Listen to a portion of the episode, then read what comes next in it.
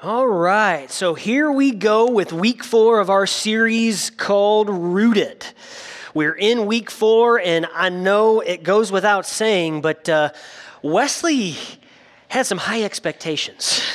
I think y'all have picked up on that, and I'm excited for this week. We're going to focus on, again, another aspect of that, and so I know many of us, history isn't our favorite subject, but I want to provide a different angle. There was a colorful article I discovered this week that just highlights the impact of this early movement. So bear with me with this little colorful introduction. Roger Starr, a journalist known as a liberal Jewish Democrat, when writing for a journal called The Public Interest in 1991, so early 90s of the U.S., 1991 discovered there was only one other period in history that actually matched the time in which we lived. It was 18th century England. There were problems of addiction, families decomposing, pollution, crime, and rioting. To find out what pulled England out of its crisis, he consulted a historian by the name of Nathan Hatch of Notre Dame University. Through his research, he discovered the only thing that saved England was someone he'd not really heard much about, some guy named John Wesley and this movement called Methodism. Starr wrote, "Now I don't even know any Methodists. I don't know anything about them. But this Wesley started a movement that literally saved England. It was a movement that had profound social, political, and economic consequences." About a month after Starr's article, a guy by the name of George Will, a journalist known as a conservative Roman Catholic Republican, wrote an editorial for the Washington Post. Will wrote, "I never thought I'd agree with anything Roger Starr has ever written. But you know, this liberal has actually got a point. It's in that 18th century, you have these the German Revolution, a French Revolution, American Revolution, revolutions happening all over the globe, but you don't have an English Revolution." There was an English Revolution of sorts. This Methodist movement was a revolution because these Methodists turned the world upside down. Maybe we need to take Roger Starr seriously and look at what the secret of those Methodists was.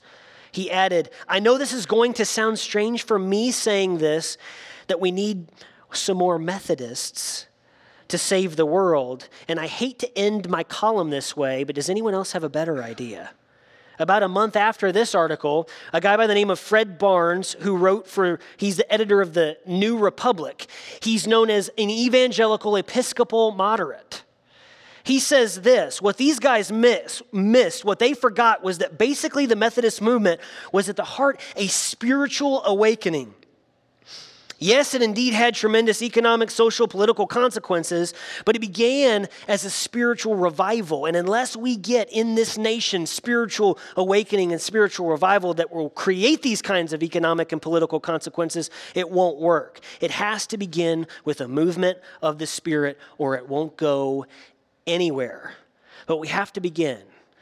We need some new Methodists in our time, what was for 18th century England. So we've got a liberal Jewish Democrat, a conservative Roman Catholic Republican, and an evangelical Episcopal moderate, all looking to Methodists for hope in the early 90s. And I thought that was helpful as we try to grasp the significance of the impact of this early movement, as we talk about our roots and who we are and where we're going, that this movement had amazing political, economic consequences because at the heart of it, it was a spiritual movement. It was a spiritual awakening that happened. So as these Methodists are growing and this movement is spreading and people are, again, it starts really with poor and middle class folks as Wesley's going out to the fields and preaching where no one else is preaching. People are coming to faith and they're becoming set free from addictions like alcohol and gambling that plagued their life. And all of a sudden, all these Methodists have money. They didn't have money before, but as Wesley's getting older and older and older, the Methodists start to have money and they're growing in their social status. And Wesley sees this and is alarmed by all of this. He sort of foreshadows and sees, we could definitely say the first 100 years of the Methodist movement could be characterized with this booming, amazing, charismatic growth, right? in the last 100 years of the Methodist movement hasn't been characterized in the same way. And Wesley saw that if anything was going to kill this movement, and if anything was going to stop this movement, it was this accumulation of wealth. It was the relationship of money and power with the people that were called Methodists. He saw this early on. And of course, Wesley had to speak to it.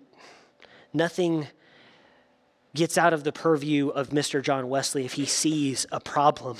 And so it may be a bit uncomfortable and awkward for you to hear a message this morning, me and all of my experience in my long tenure with you here, talk about money in the midst of a capital campaign where you're probably nauseous with the idea of anything related to church and money. And I can't help but think of my dad, who used to balk at, and growing up in the Methodist church, he used to balk at Methodist preachers when they'd preach on money. Because some of the churches I grew up going to and the different pastors that we had, unlike Wesley, they weren't often as biblical in their preaching, except when it came to money.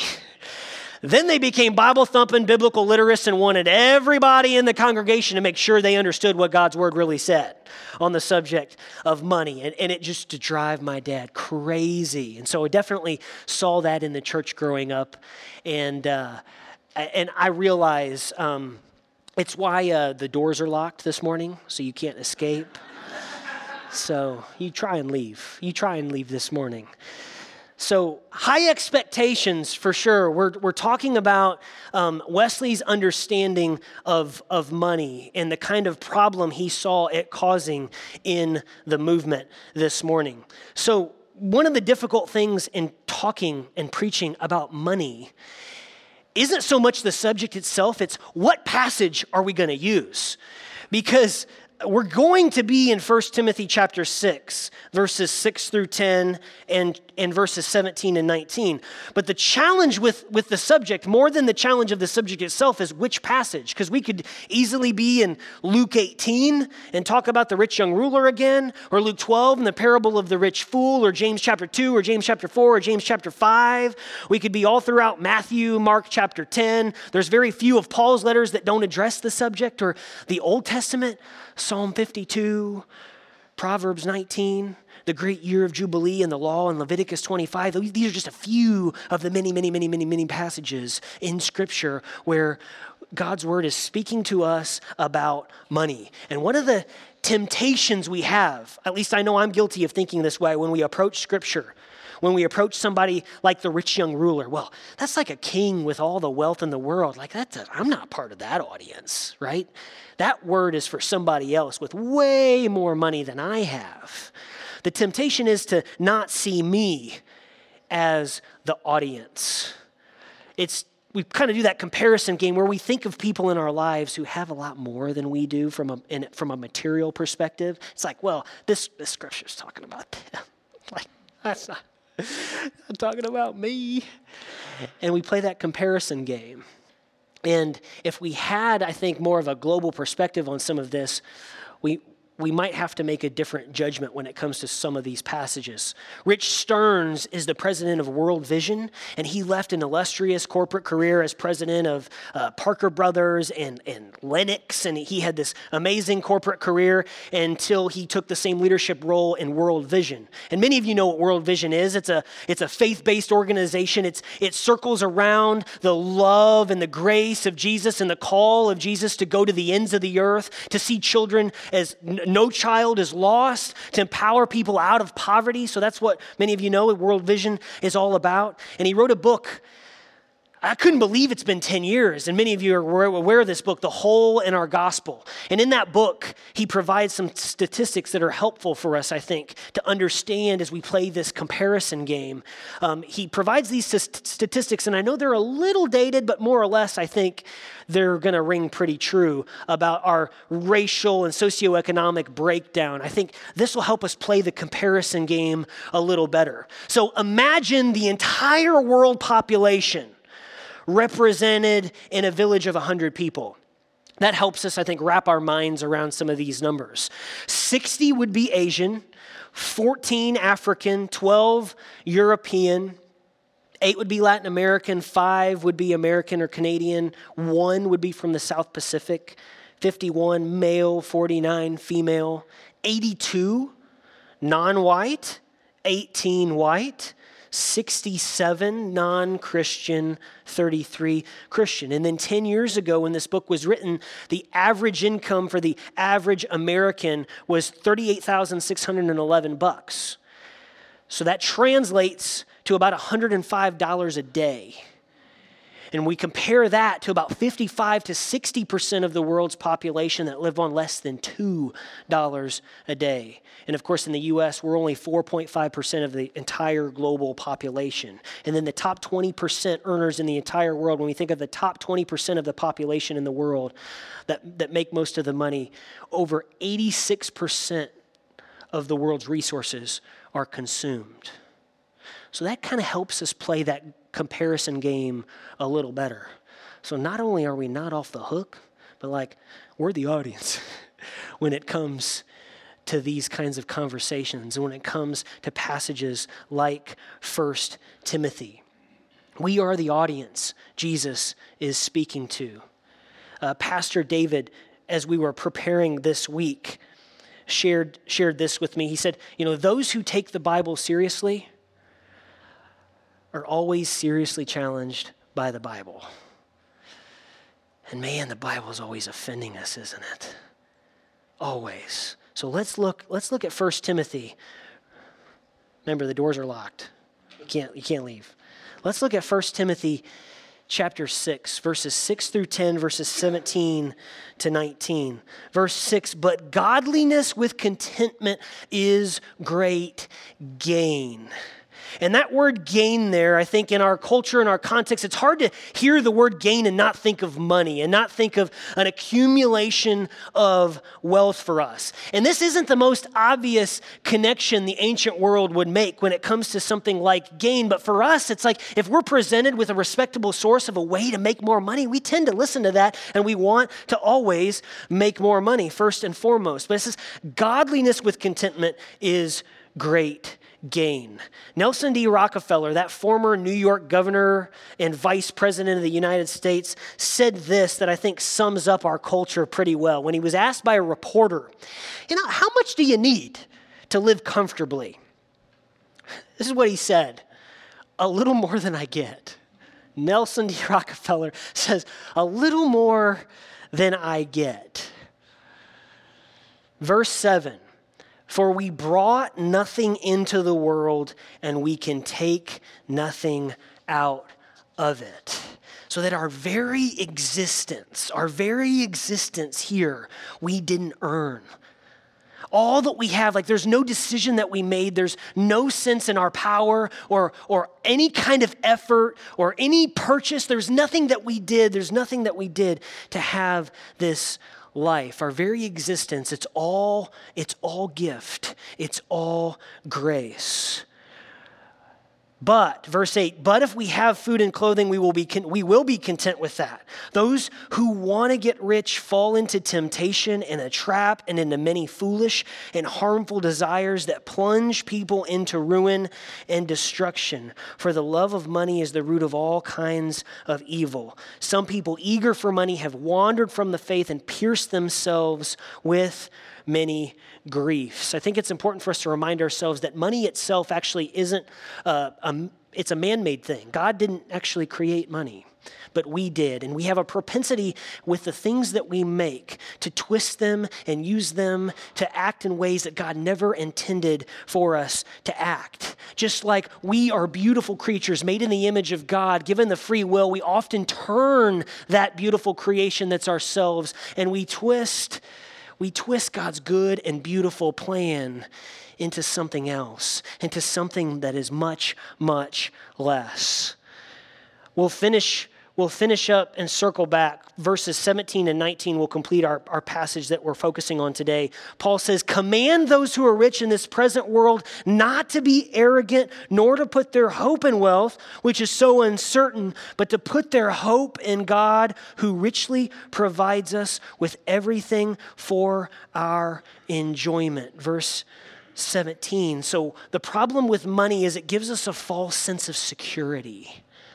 I mean, some of us save and save and save for retirement and save for now to try to insulate ourselves from the disasters of life that happen, and we feel safe, and it's saying that that's a temptation, that that's a trap. We can't put our hope in that, and many of us know all too well because of 2008, 2009, the mortgage crisis, all of a sudden, boom, just, man, money's paper and paper burns easy, or money's digital, and now these days, you know, hackers can erase what we have. Like, be very, very careful of putting hope in money, Paul says. Those of us who put our hope in money are getting into a kind of a trap. And for Wesley, he sees this as a steel trap that we can't get out of.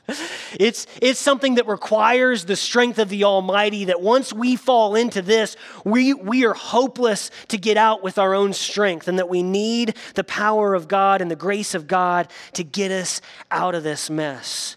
But still, for some of us that aren't quite saving yet, that's a moving target of whenever we can arrive at that place, right? We try, we need more, and we need more, because someday we're going to arrive at that place where we're comfortable, where we can finally stop stressing about money, and we can save and feel a little bit good about our lives and breathe. But isn't that an invisible line? We never seem to arrive at that line. Money is a poor source of hope. Money is a poor source of power.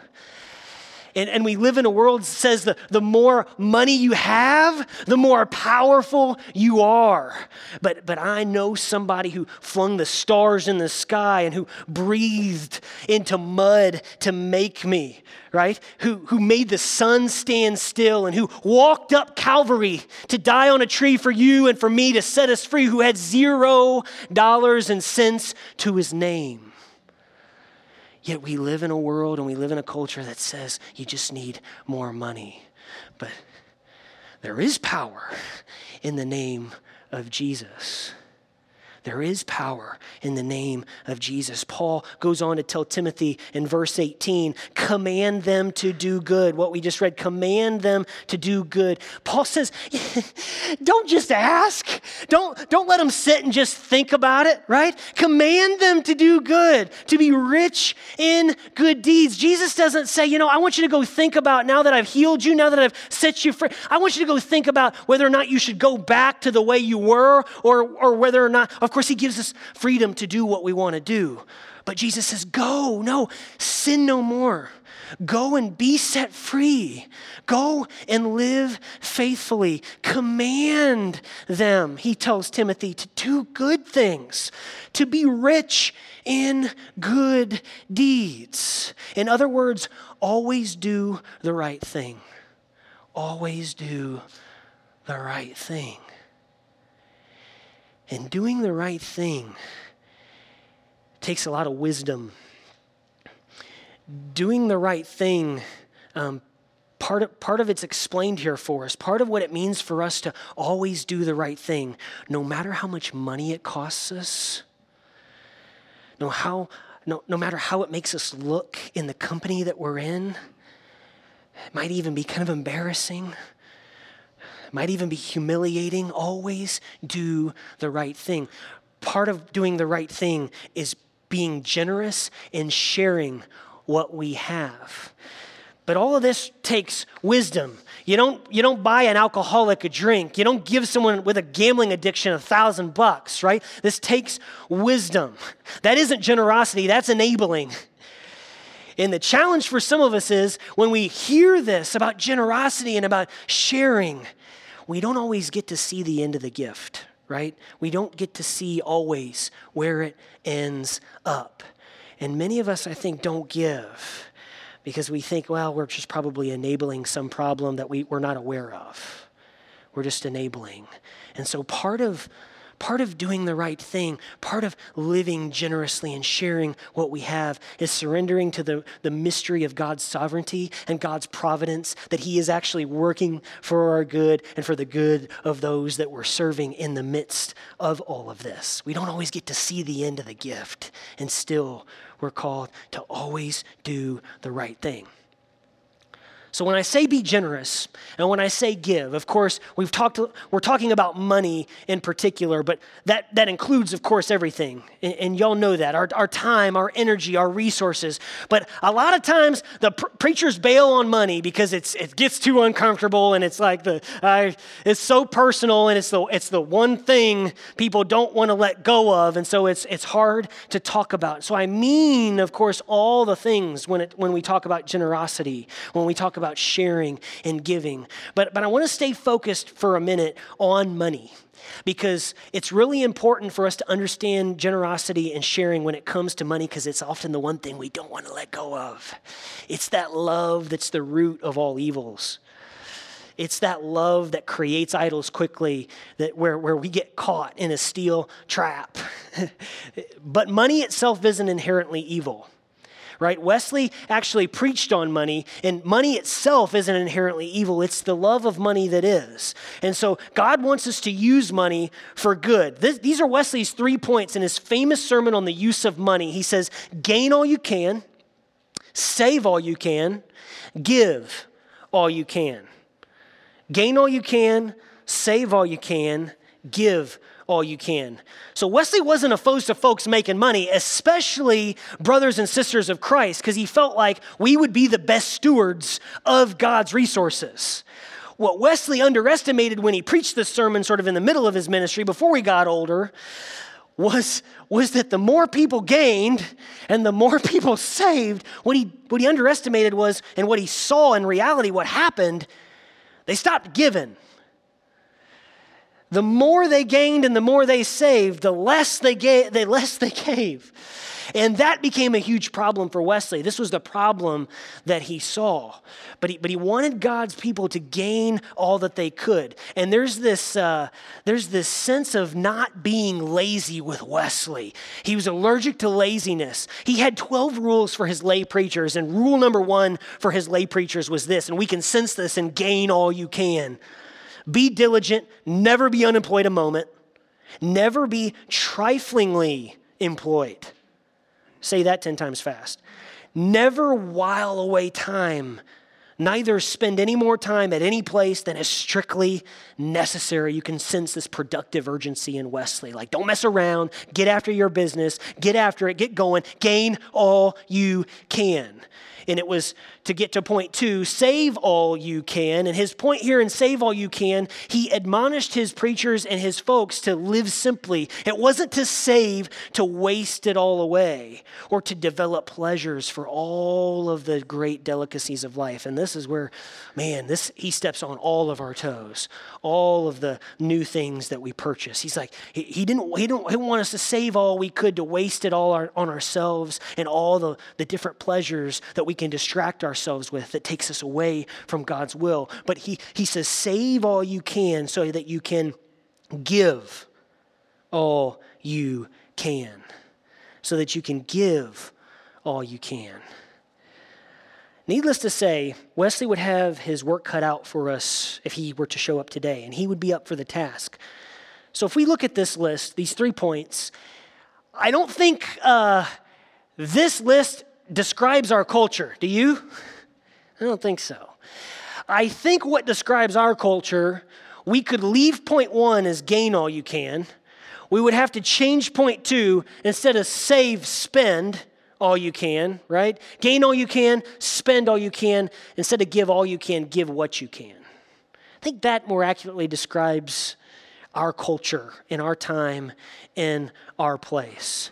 And for Wesley to give all that he could, he started with the biblical principle of the 10% tithe. That's where Wesley started. And Wesley said, you know, as the brothers and sisters, the sons and daughters of God, continue to pursue holiness and grow closer to God, they grow in their ability to give. They grow and they give like God gives.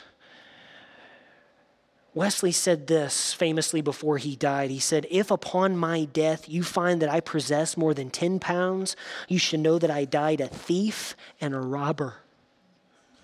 Like what? And it's reported that he had 6 pounds between drawers and the floor of his house, that they put 6 pounds together, so it goes to Wesley's name after he died.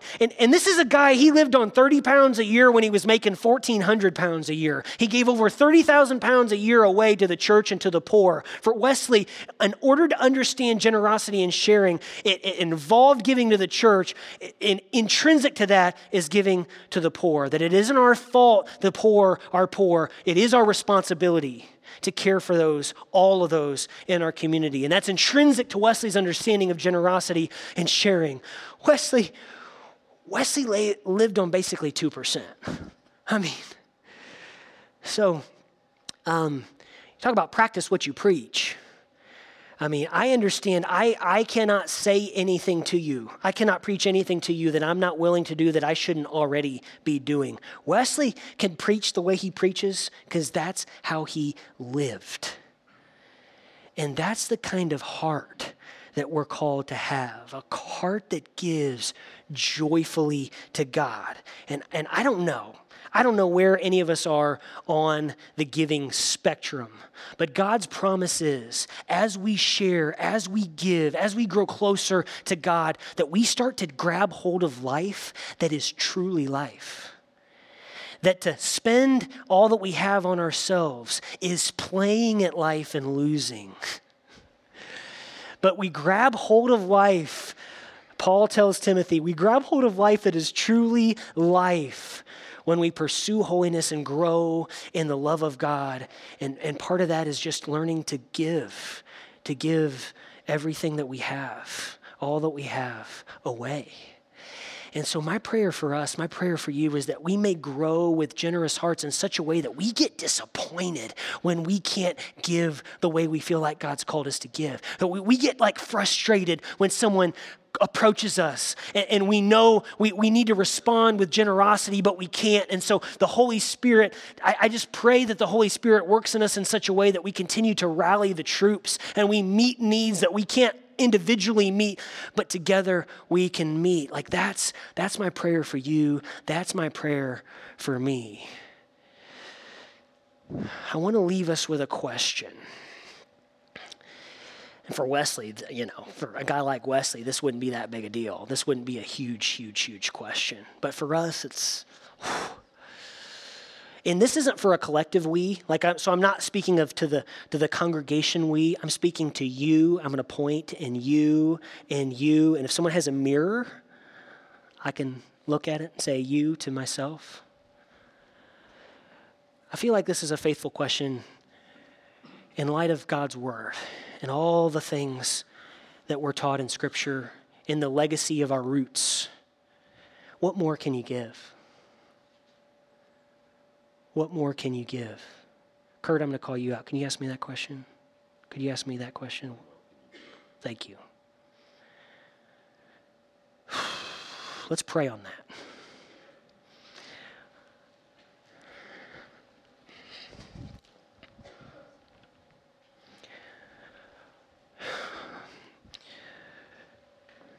Holy God, there's nothing that we can give that you have not already given. All of our attempts fall short. And my prayer for me, Lord, and for us all is help us continue to learn to let go. Let go of the things we feel like we have to hold on to for security, that are fleeting, that are temporary, that are paper, that are false, God. Help us not trust and lay up our hopes and our treasure here and things that decay, things that can be erased, things that can erode and go away, God. But help us trust and store up treasure with you where it's untouchable, where it's eternal. God, increase in us. Give us generous hearts, and may we grow in generosity. And I don't know what it means for each individual here and for myself and Lindsay Kay, God, but work in us and speak to us and help us understand what more I can give, what more everybody here can give, and give us that answer as we continue to grow closer to you. Lord, help us help those less fortunate who cannot help themselves. We love you, God. We pray all this in the name of the Father and of the Son and of the Holy Spirit. Amen.